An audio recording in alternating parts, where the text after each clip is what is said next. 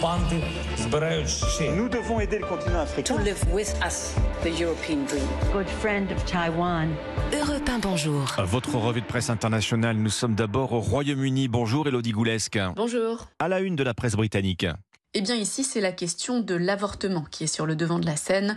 Une femme emprisonnée pour avoir pris une pilule abortive après le délai légal, titrait Sky News. Alors la chaîne anglaise rappelle que c'est une loi de 1861, actualisée plusieurs fois, qui détermine le délai légal à 24 semaines pour un avortement. En cas de dépassement, la peine peut aller jusqu'à la prison à vie.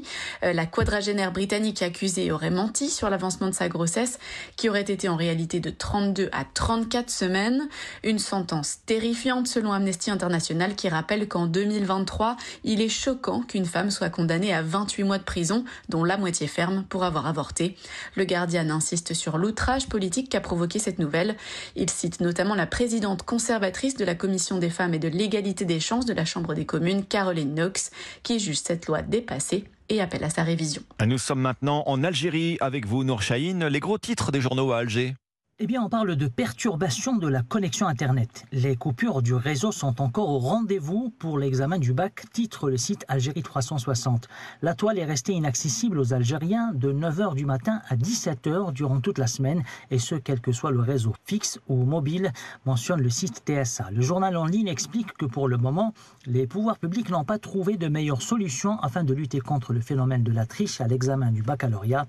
Même les lourdes peines prévues par la loi n'ont pas dissuadé certains candidats ou professionnels du secteur de l'éducation de participer à la publication de sujets du bac en ligne. D'ailleurs, à ce propos, le site ANN des aides nous informe que 21 individus ont été condamnés pour leur implication dans la fuite et la diffusion de sujets et des réponses des épreuves, des peines pouvant atteindre 18 mois de prison ferme assorties d'une amende de 250 euros. Nous sommes enfin en Israël avec vous, Ariane Ménage. De quoi parle la presse israélienne? Du chaos au sein de la coalition Netanyahou. Le Premier ministre a essuyé une défaite cuisante au Parlement, commente le Yediot Aharonot. Plusieurs députés de son propre parti, le Likoud, ont défié ses consignes de vote. Israël Ayom, pourtant réputé proche du Premier ministre, se demande s'il a perdu tout contrôle sur sa coalition six mois après son retour au pouvoir. En toile de fond de ces dissensions, le projet de refonte du système judiciaire exigé par les franges les plus radicales de l'actuel gouvernement, accusant Benjamin Netanyahou de céder face aux extrémistes. L'opposition a de son côté gelé les négociations en cours, rapporte le Time of Israel.